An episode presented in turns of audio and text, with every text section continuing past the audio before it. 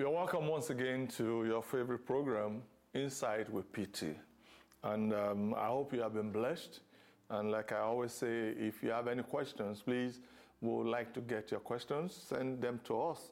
You know, you look at the uh, the highlight on the screen and you see the email you can send your questions to, and uh, we'll be able to take your questions. You must encourage yourself in the Lord. The case of David is very clear to that. David, the Bible said that when he came back from Ziklag, he found out that Ziklag has been burnt now. All their children, all their articles, all their assets had been taken away. And everybody began to cry. And they cried, the Bible said they cried so much that there was no strength in them. Can you imagine grown men, men of war, crying? You know, so they, they until there was no strength in them. And David, what did he do? at that point, they now said, It is time for us to stone David. Why would they want to stone David? David himself lost his children, his wife. And yet they want to stone him because he's the leader. That's the problem. That's the challenge of leadership. Whenever things go bad, everybody believes that it's the fault of the leader. They, they don't understand that even the leader himself has challenges and is dealing with the challenges himself. So they said they wanted to stone him. And the Bible said that David did what? He encouraged himself in the Lord. If where you have found yourself today is not where you are supposed to have found yourself to be, you must encourage yourself in the Lord. Why do I say that? Number one, you must know that you, have, you are not where you are just by your own. It is God that brought you where you are. If God is the one who has brought you here, and here you are, you are now facing challenges, encourage yourself in the Lord. Go to God and ask God and tell God, God, help me. Help me with this issue. I'm having challenges with this thing.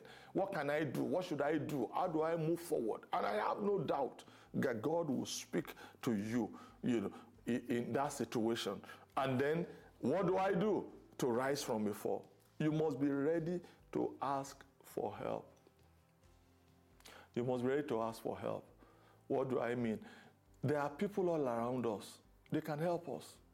They can help us. They can help us. Ask for help.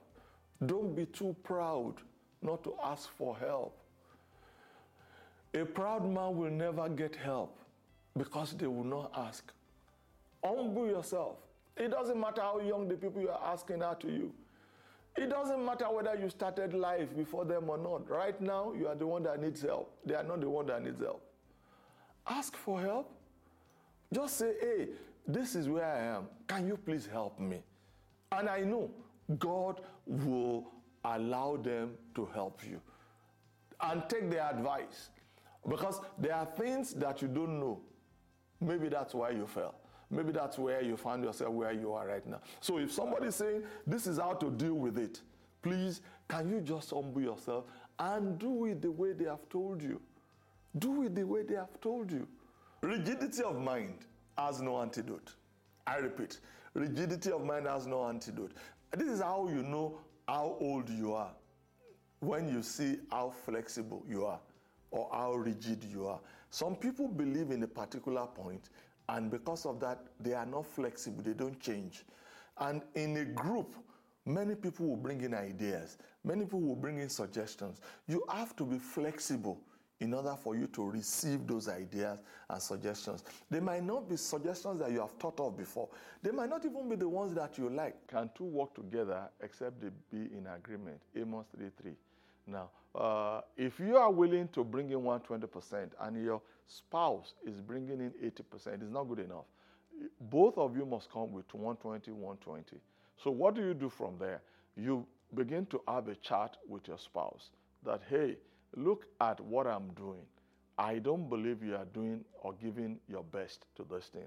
There, these are ways you can help to come up to be able to give your best to this. Now, if it doesn't do that, if it doesn't rise up to that, I hope you have mentors, you know, over your marriage, over your lives that you can talk to, people that he respects and you also respect their opinion so that you can talk to that mentor and say, These are the challenges I'm having.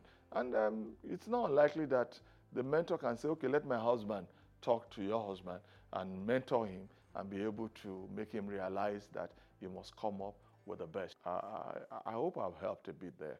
Uh, and I pray that God Almighty will help you in Jesus' name. Thank you for watching and listening to Insight with PT. Our weekly podcast streaming every week at the same time. Join us next week for the continuation of this program.